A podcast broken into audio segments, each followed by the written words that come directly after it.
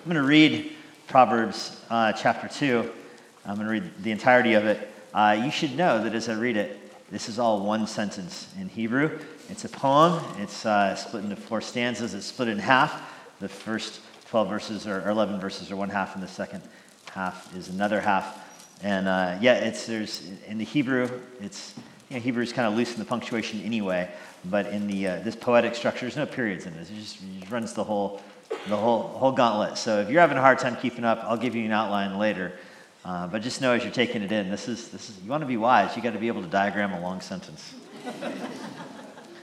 my son, if you receive my words and treasure up my commandments with you, making your ear attentive to wisdom, and inclining your heart to understanding, yes if you call out for insight and raise your voice for understanding, if you seek it like silver and search for its hidden treasures, then you will understand the fear of Yahweh and the knowledge of God. For Yahweh gives wisdom from his mouth.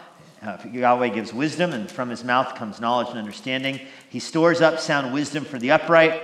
He is a shield to those who walk in integrity, guarding the paths of justice and watching over by the way of his saints.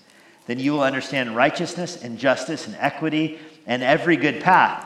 For wisdom will come into your heart, and knowledge will be pleasant to your soul. Discretion will watch over you, understanding will guard you, delivering you from the way of evil, from men of perverted speech, who forsake the paths of uprightness, to walk in the ways of darkness, who rejoice in doing evil and delight in the perverseness of evil, men whose paths are crooked and who are devious in their ways. So you will be delivered from the forbidden woman, from the adulteress with her smooth words who forsakes the companion of her youth and forgets the covenant of her God. For her house sinks down to death, and her paths to the departed. None who go to her come back, nor do they regain the paths of life. So you will walk in the way of the good and keep the paths of the righteous. For the upright will inhabit the land, and those with integrity will remain in it. But the wicked will be cut off from the land, and the treacherous will be rooted out of it. This is the Word of God, and it calls us to study it so that we would know wisdom. In contrast to the majestic, uh, intricate structure of Proverbs chapter 2, I have a different poem to share with you. It's got a much more simple structure. As a child, this was one of my more favorite poems. It's called Falling Up by Shel Silverstein. I tripped on my shoelace and I fell up up to the rooftops, up past the treetops, up over the mountains, up where the colors blend into the sounds. But it got me so dizzy when I looked around, I got sick to my stomach and I threw down. This poem has a mesmerizing effect on children because it turns the world literally upside down. You understand that things that fall go down, and yet in this poem, you're falling up. The idea of a world being turned upside down uh, does have a way of captivating the imagination.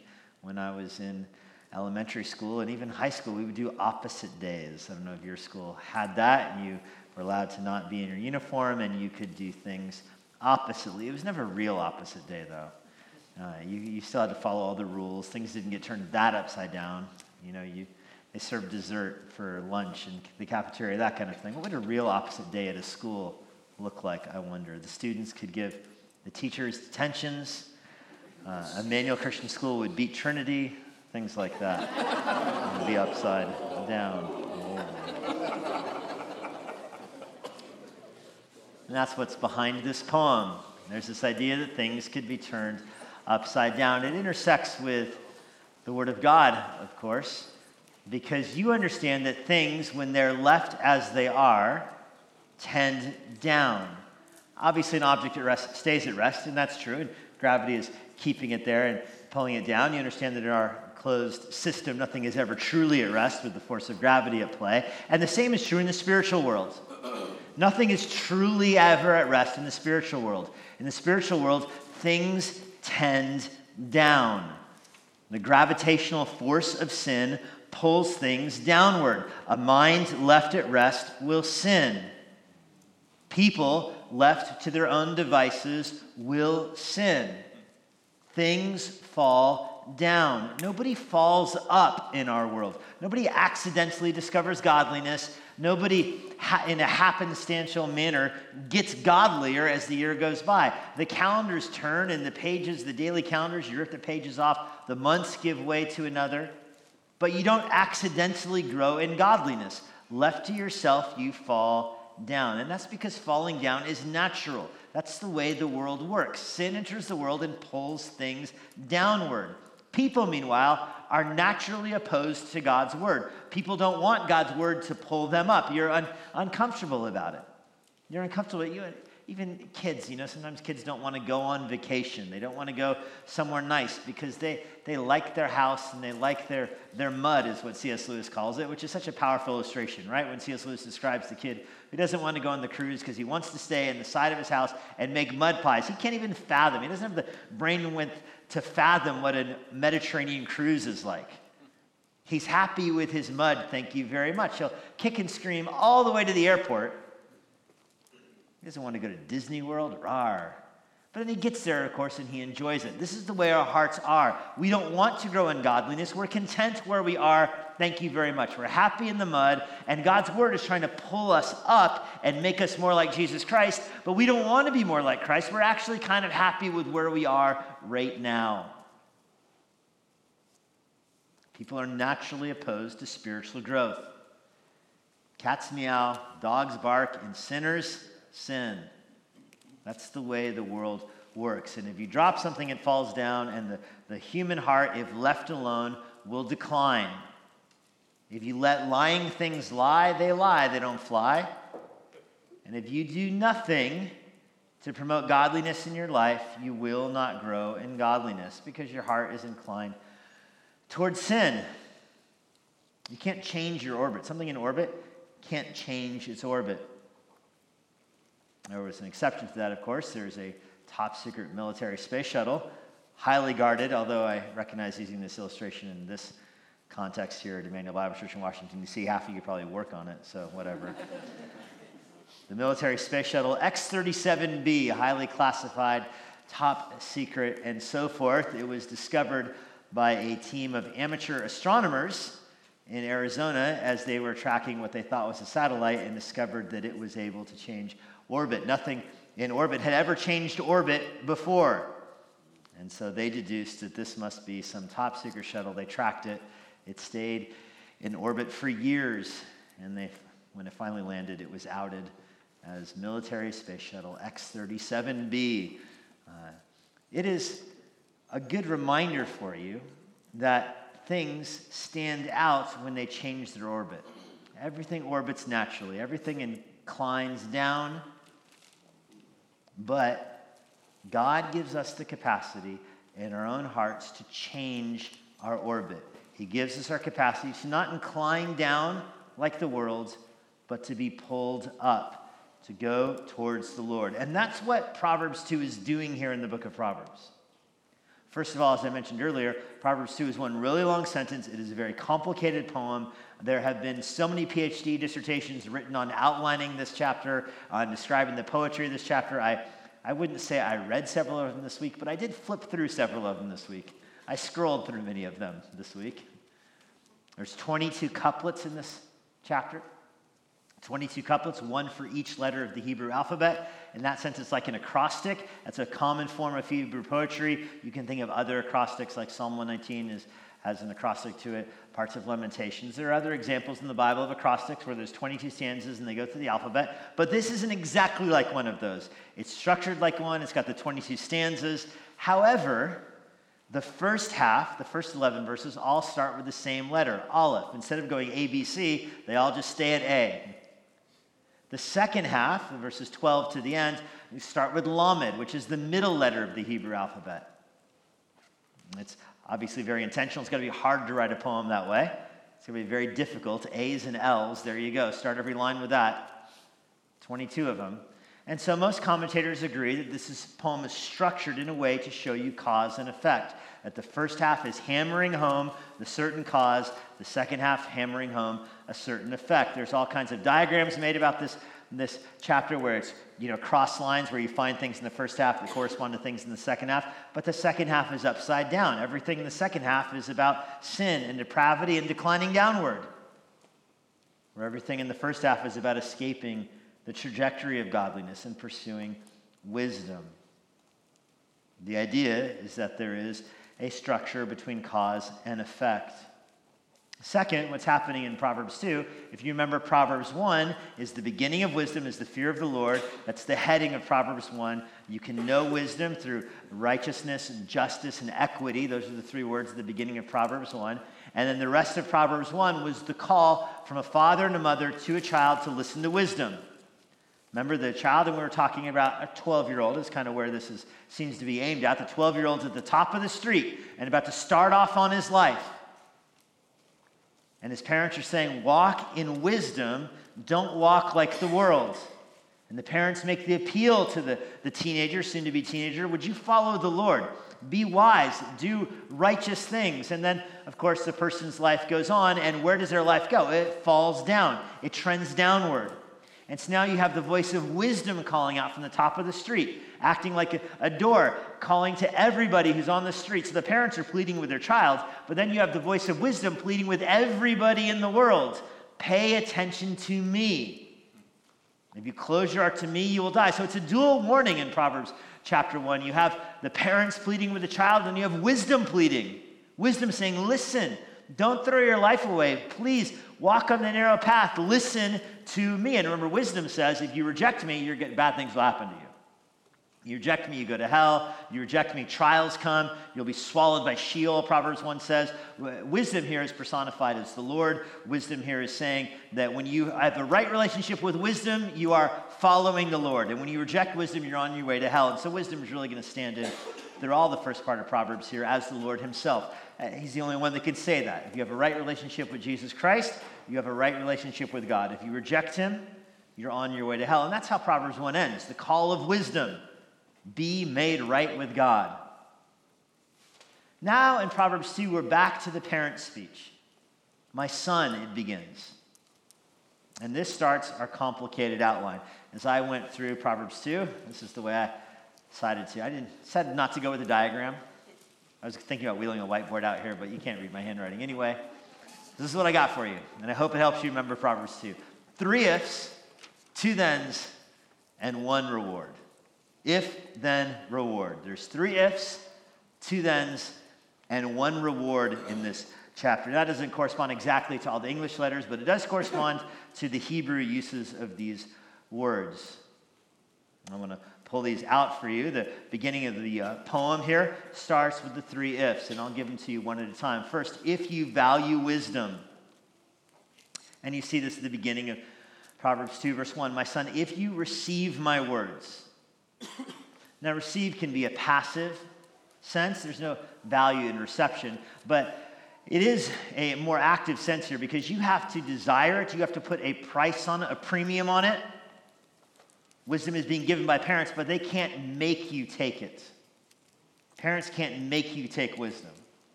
You know the expression, you can lead a horse to water, but you can't make it drink? Eh, you probably can. You can lead a horse to water, and you probably could make it drink if you were strong enough. But you can't make the horse like it. You can't make the horse delight in the water. And such it is with wisdom. Parents can make their children listen to wisdom, they can make wisdom hit their ears but they cannot make them appreciate it. They cannot make them hear wisdom and go, hmm, that's good wisdom right there. You can't do that. And that's what this concept of receive is implying. It's the parent saying, I want you to receive my wisdom. I'm not, I'm not just saying I want you to write it down in a journal. I'm not just saying I want you to have a sign about wisdom on your wall. The fear of the Lord is the beginning of wisdom written on your wall. That's not going to do it. It's got to get from the wall into the heart. It's got to get inside you. And the only way for it to matter inside you is if you say, if the child says, or the teenager here says, Yes, I want wisdom. I delight in wisdom. I like it. I receive the wisdom. Give me more wisdom. What do you want for Christmas? I want wisdom. That's reception. Now, who would ask for wisdom for Christmas? The wise person would, firstly. Solomon did, remember? God said, I'll give you whatever you want. And Solomon's like, wisdom, sold. yeah, there's more choices. I don't need more choices, wisdom. The wise person chooses wisdom because he delights in it. He values it. He puts a premium on it. He wants it. That's the start of this. If you receive my words. Now, you know why the child's receiving the words in the second part of verse 1 because he's treasuring. In Hebrew, this is the same conditional phrase. If you receive and treasure, receive and treasure are linked together here. This is the, the father saying, I'm giving you my commandments. And this father fears the Lord in, in Proverbs here. He's teaching his kids the, the fear of the Lord. And so he's conflating here the commandments of God with his own commandments. You're treasuring up. He's not talking about what time your bedtime is or brushing your teeth before you go to bed or doing your homework before Sunday night. He's not talking about those kind of commandments here. He's talking about the commandments of Scripture. He's teaching his kids how to walk in the fear of the Lord. And so he's saying, I want you to treasure these. You've got to receive it, and you've got to treasure it. Notice that wisdom here is external to the, the kid, this high school student. Wisdom's outside of him.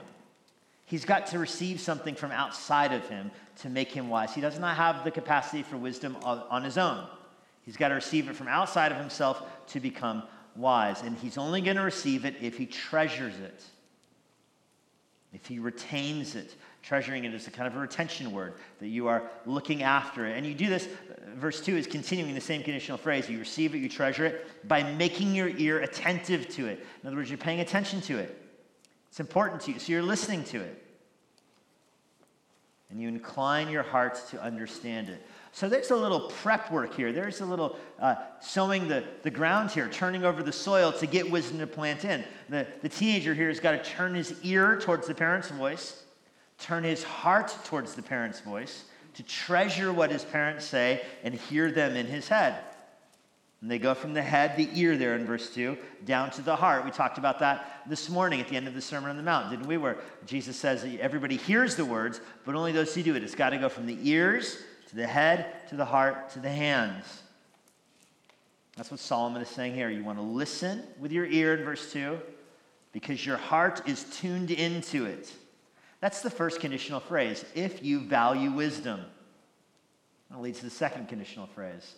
If you Pray for wisdom. Look at verse 3. If you call out for insight and raise your voice for understanding. So here, I don't think the father is asking the, the teenager here to appeal to him. I think he's asking the teenager to appeal to the Lord. You're going to call out to the Lord. So the, the, the parent here is acting like the, the, you know, the guy who's not parking the plane, but showing the guy where to park the plane.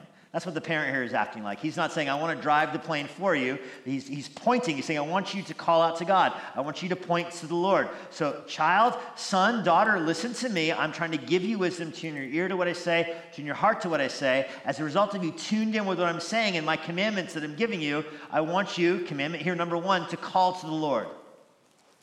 Ask Him for wisdom. You know this from James. If you lack wisdom, ask.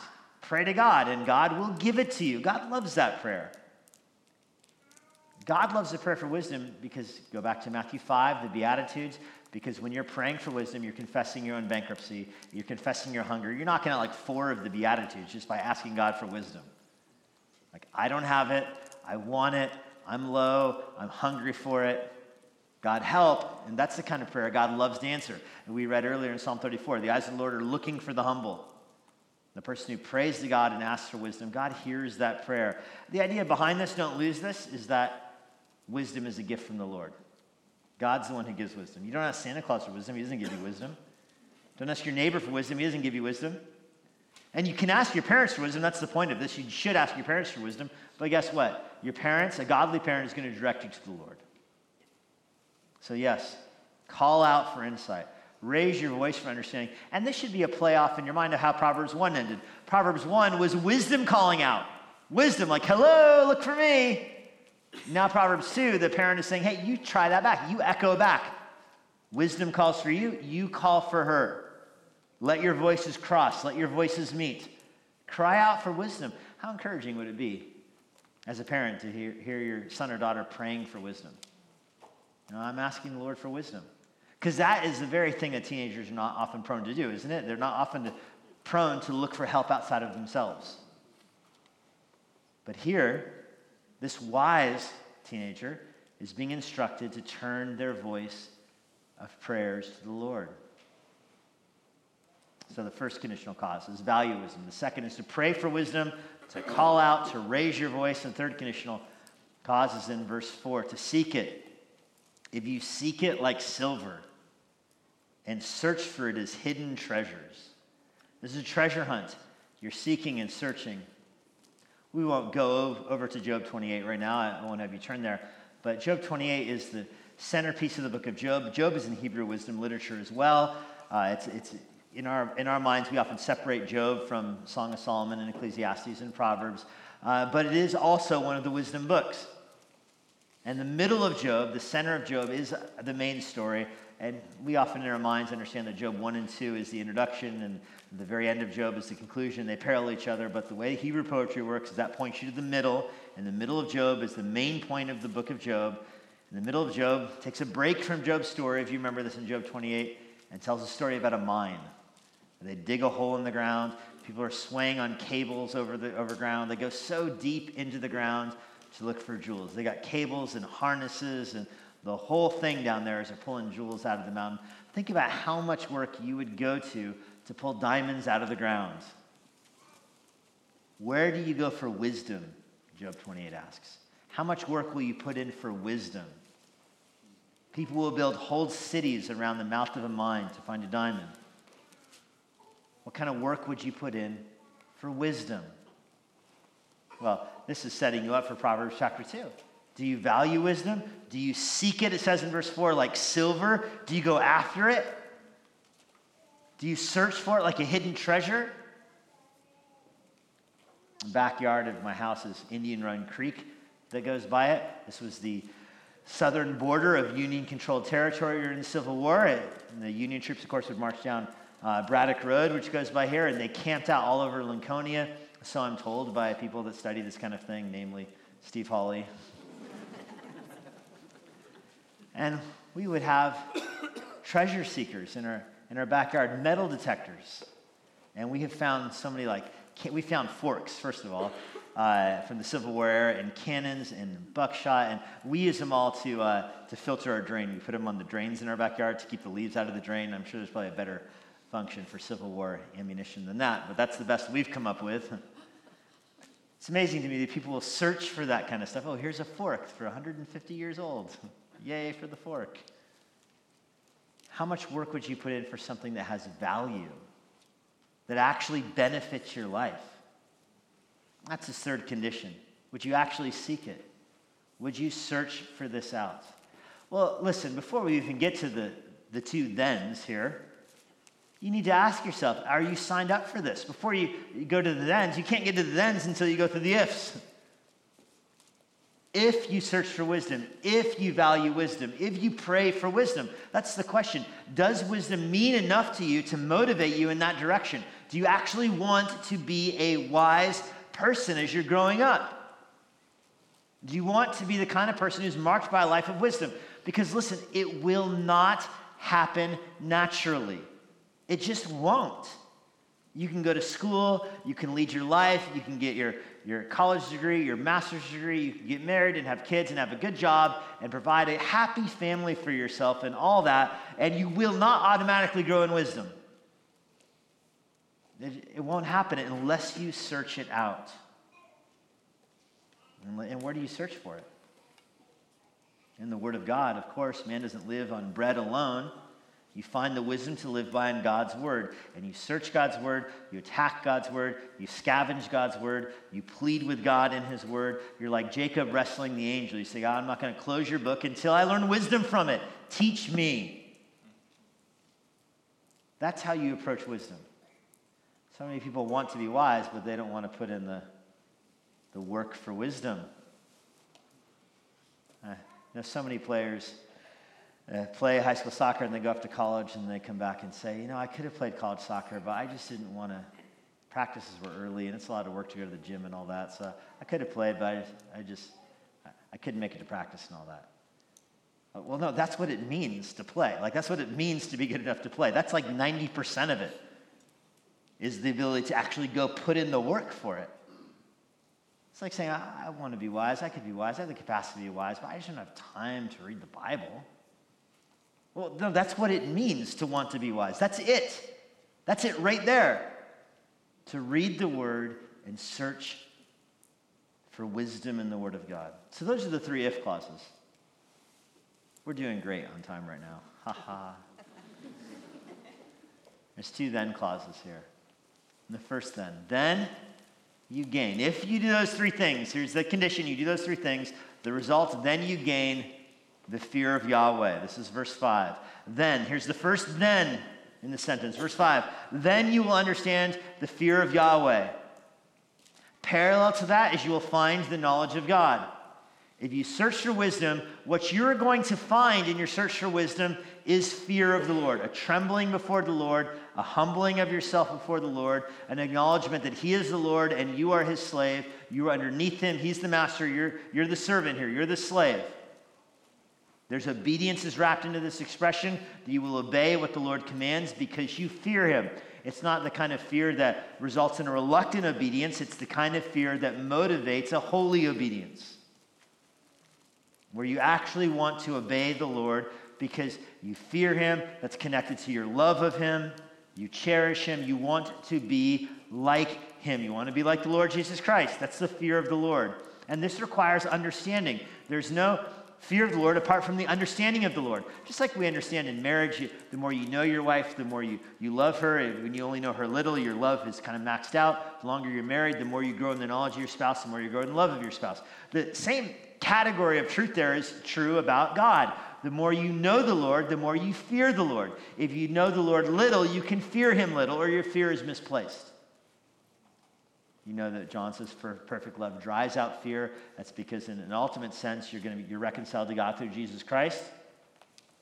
But in a more immediate sense, it's the fear of the Lord that sanctifies you, purifies you, and is a motivator towards obedience. You're not mature right now as a believer. You're immature. And so you see the Lord dimly, but through a glass. And so there remains a, a, fear, but it's a holy fear that motivates you to know Him more and serve Him more and seek for Him more. That's why it's paired at the end of verse 5 with the knowledge of God. The fear of the Lord manifests itself here in a personal relationship with the Lord. The more you know Him, the knowledge of God transforms your life. You are in a relationship with Him. You're reading His Word. You're praying to Him. As you saw in verse 3, you're calling out to Him. That's the relationship. You call out to Him with your prayers. He responds to you through the Word. You read the Word. You internalize it. You pray back to Him. That's the relationship. This is 1 Peter 3, verse 18. The Son of God came to die for sins in order to bring us to God. Jesus dies for you for sins, to pay your penalty for sin, to make you in a right relationship with Him, to bring you to God. The knowledge of God there, verse 6, is equated to wisdom. The fear of Yahweh gives wisdom. That's why it's so important to understand that wisdom here is the Lord. The Lord is wisdom. The Lord Jesus Christ is wisdom. The fear of God is wisdom. When you grow in the knowledge of God, He gives you wisdom. You can't know the Father except through the Son. And the more you know the Son, the more you know wisdom, is the point of verse 6. Yahweh gives wisdom. From His mouth, verse 6 says, comes knowledge and understanding. Well, what comes from God's mouth? His Son. The Word of God comes from His mouth. The Word of God here is equated to knowledge and understanding. This is why Jesus can say at the end of the Sermon on the Mount, If you hear my words and you do them, you are wise. Yahweh, his wisdom is the Lord Jesus Christ. It's knowledge and understanding, and it compels obedience. It compels obedience. This then leads, the fear of Yahweh leads to the second then. Then you have wise living. Wise living in verse 9. Then, this is the second reward here, then you will understand righteousness and justice and equity in every good path. And so these two things are paired. If you remember in Proverbs chapter 1, verse 3, it said that wisdom is the same three words. Do you remember that from Proverbs 1 3? The beginning of Proverbs. Wisdom is seen in righteousness, justice, and equity. The first sermon in our study in Proverbs looked at those three words. Righteousness is the moral category that, that God has, it's what God possesses, and He makes you righteous through faith in Christ. Justice is the ability to make good decisions. We talked about how it was muscle repetition. It was putting yourself in different situations over and over and over again, knowing how to respond quickly. That's what the word justice means here. It's to be able to render good verdicts. It's translated in English justice, which is fine because it has a legal connotation to it. But more than that is this idea that you can put in, be, put in complicated situations and you know what to do. You're good at making decisions. That's the word, that's the word for justice. And then integrity. Remember the word for integrity? It was the word that's sometimes used of wine that tastes like it smells, it goes down like it looks on the outside. That's translated integrity. It means there's a correspondence there between what something looks like and what it tastes like. Integrity is a great word for that. Wisdom gives you those three things it gives you a righteousness that comes from God through Christ, it gives you good decision making, projecting into the future, and it gives you integrity so that your life looks on the outside like it is on the inside. That's the reward. That's the sorry, that's the result. Those are the then phrases that you get when you're conditions. You do this and you do that and you do the other thing. The result is the fear of Yahweh and wise living. And the fear of Yahweh and wise living. And the wise living, you can't do this on your own. Notice you need God's help. You see God's help in verse 7, where God will be a shield to you. In verse 8, he will guard you in verse 8 again, he will watch over your path. He'll, he'll pay attention to you. In verse 11, he'll watch over you again. In verse 11, again, he'll guard you. So notice that this is not self you know, generated yourself. You have the fear of the Lord. That's not giving you, uh, that's not giving you the ability to be righteous on your own. The fear of the Lord is giving you the righteousness that comes from wisdom, from the Lord Jesus Christ. And then God watches over you and guards you. So you're sinful, you're inclining down, you cry out to God for wisdom, you confess your sins, He makes you righteous, He teaches you through wisdom to make good decisions, He gives you integrity, but that doesn't set you off on a life of your own. Of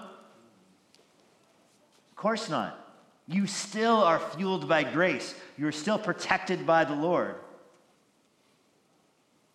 I was just talking to somebody this week of how in Catholicism, what, what baptism accomplishes in Catholicism. It, it washes away Adam's sin.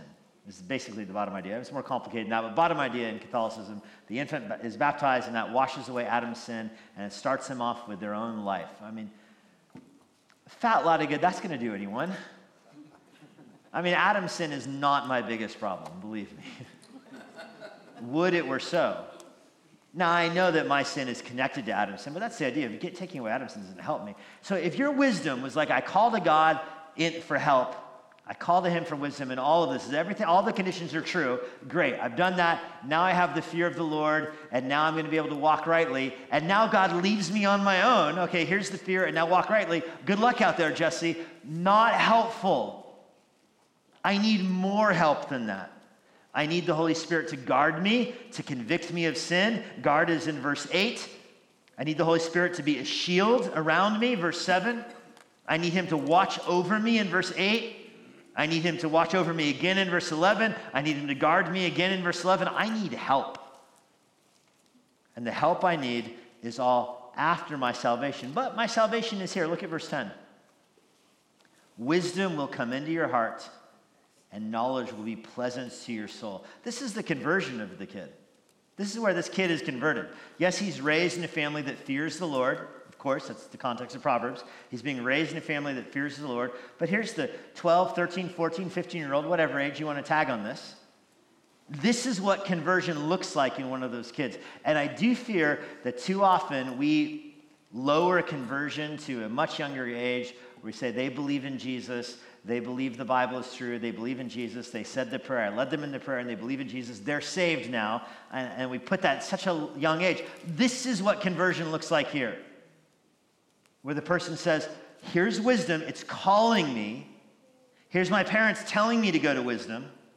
And now I'm going to look at this and hear the voice of the world. That whole street in Proverbs 1, there's the voice of the world. Here's the voices of my parents telling me, be, go, go have wisdom. But the parents can't save this kid.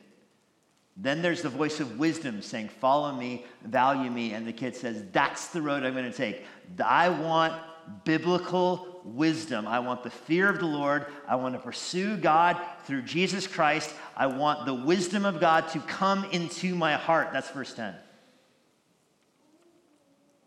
We often say, you know, there's no New Testament passage that says you should invite Jesus into your heart. And that's true, there isn't one.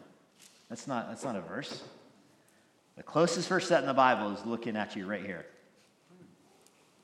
That this teenager kind of person is standing at the threshold of life and says, I want wisdom in my heart.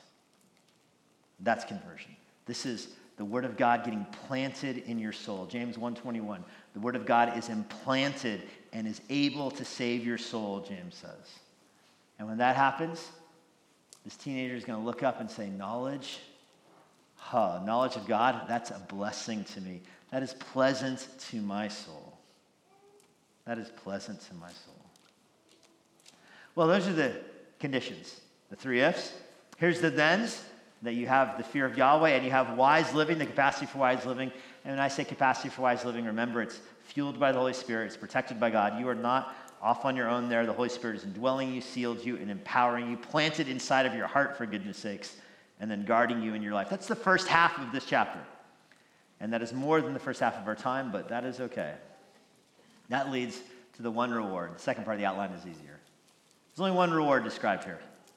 The reward is that you defeat sin's gravity. You finally can escape the gravitational pull of sin that pulls you down.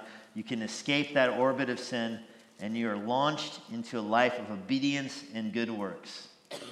The positive word here that's used, the first sign of the reward is in verse 12 delivering you from the way of evil. Way of evil here, that's the normal path. That's the wide road. That's where everybody else is. Everybody else is orbiting the sun the same way all the time. Evil after evil after evil. They just rotate the sun that way. You can escape, you can be delivered from that, is the word that's used. You can be cut free from the power of sin and death.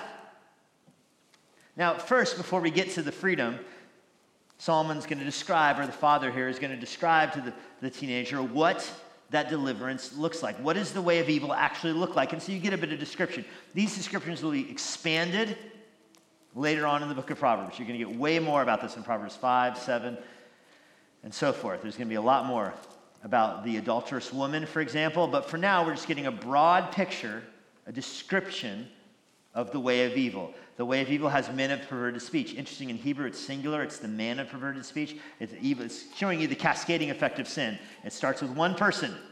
You got one kid who's a bad influence, one friend who is a bad influence. That's how it starts. But it doesn't stop there. Don't be silly. Come on now. It starts with one friend who has perverted speech. And then that snowballs. That goes to two friends. That goes to a gaggle of friends. And you're going to see the singular turn plural and then a whole swath of people here. That, that person with perverted speech, he forsakes the path of uprightness to walk in the ways of darkness. Now in verse 14, the, men, the, the word turns to plural. So the guy earlier is one guy with perverted speech who's doing sins at night, and he wants to be your friend and cause you to do sins at night. They're hiding it is the idea. They're hiding their sins in verse 13. It's the ways of darkness. So it's one friend appealing to your son or appealing to your daughter to go out and do sin in the darkness. But it grows. By verse 14, they, they, plural, are rejoicing in evil. They're delighting in it. They were hiding it a second ago. Now they're delighting in it. Verse 15, plural now. Men whose paths are crooked. They're devious in all their ways. The way the Lord was straight, remember? These guys, their paths are crooked and go every which way. That's what that's the gravitational pull of sin. When I say sin pulls you down, remember, littler kids don't really have an appreciation for this. You know, they reset when they come home at night, so to speak. When you're starting a teenager, 14, 15, you're starting to see the cumulative effect, the gravitational pull of sin in your life where that one friend grows, the influence grows, and it just it can cascade, it can snowball. So verses 12 through 16 are pulling you down.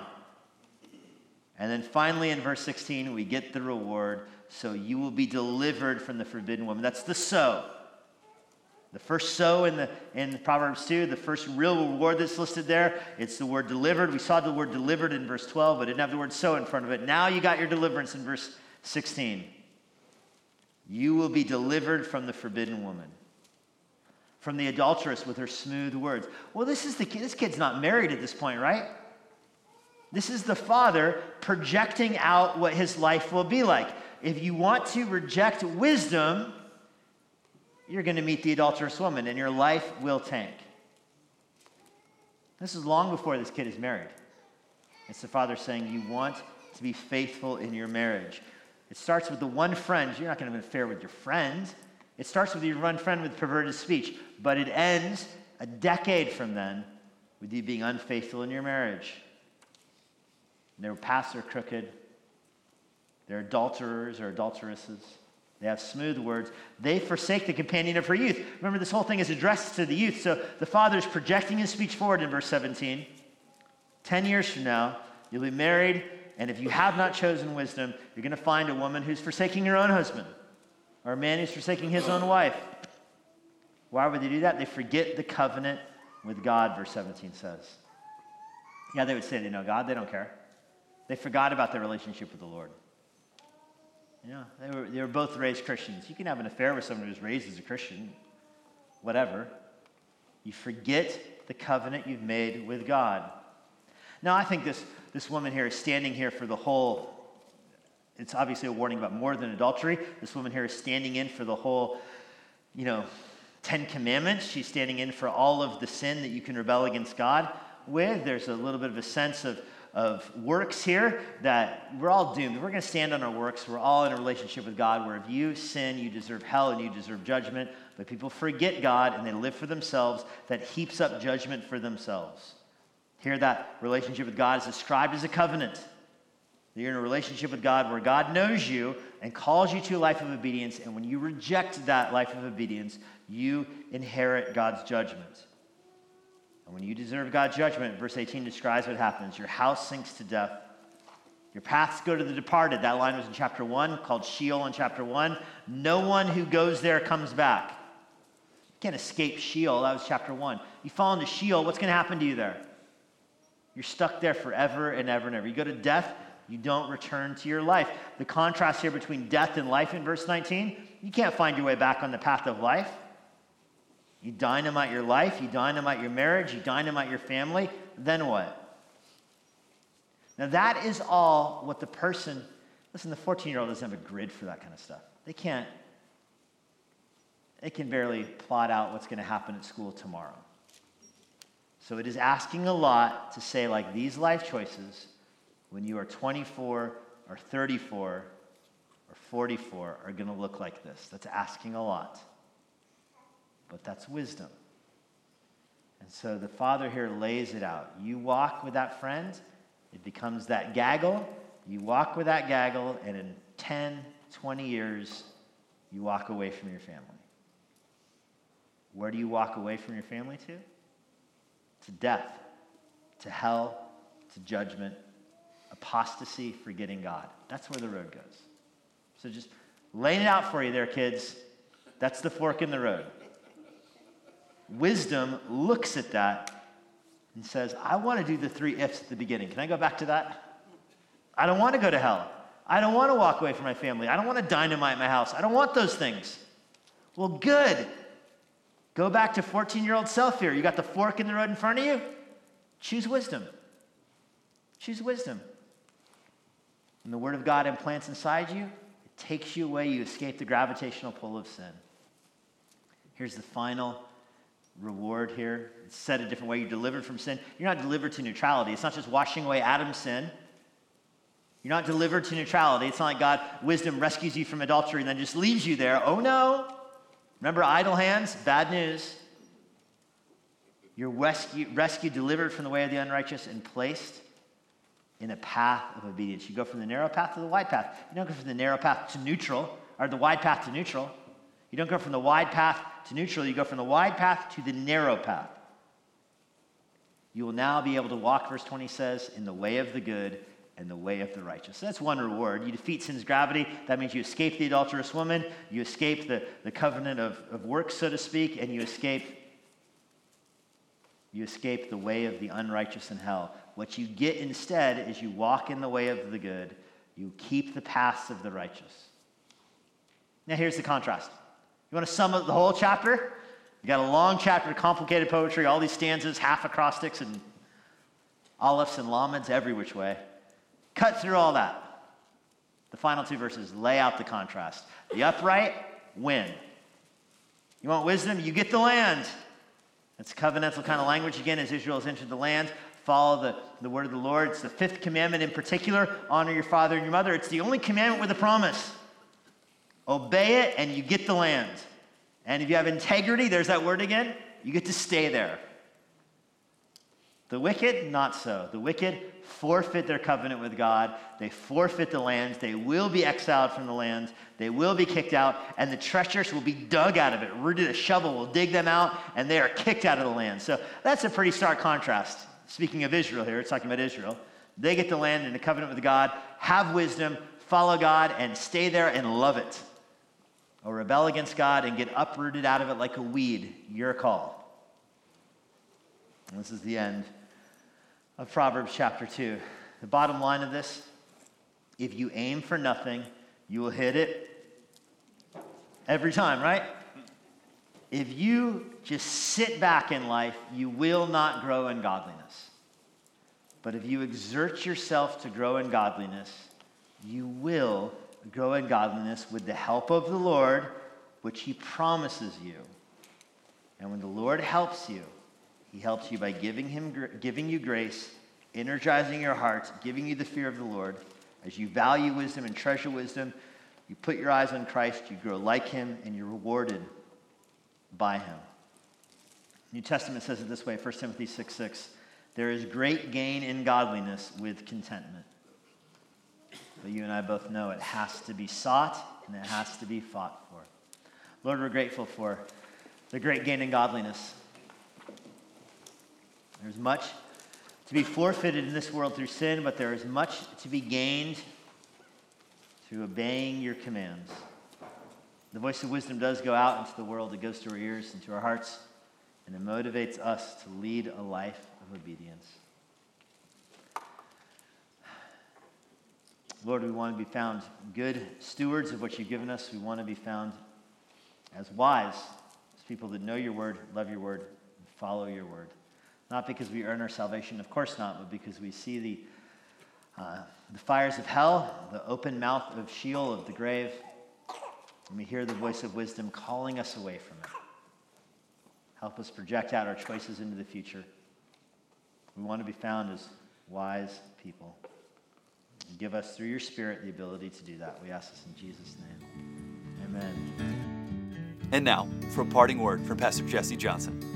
Thanks for joining us. If you're in the Washington, D.C. area, I would love to see you at Immanuel Bible Church. For more information on our church or our current service times, go to ibc.church. For more information about the Master's Seminary and their Washington, D.C. location, go to tms.edu.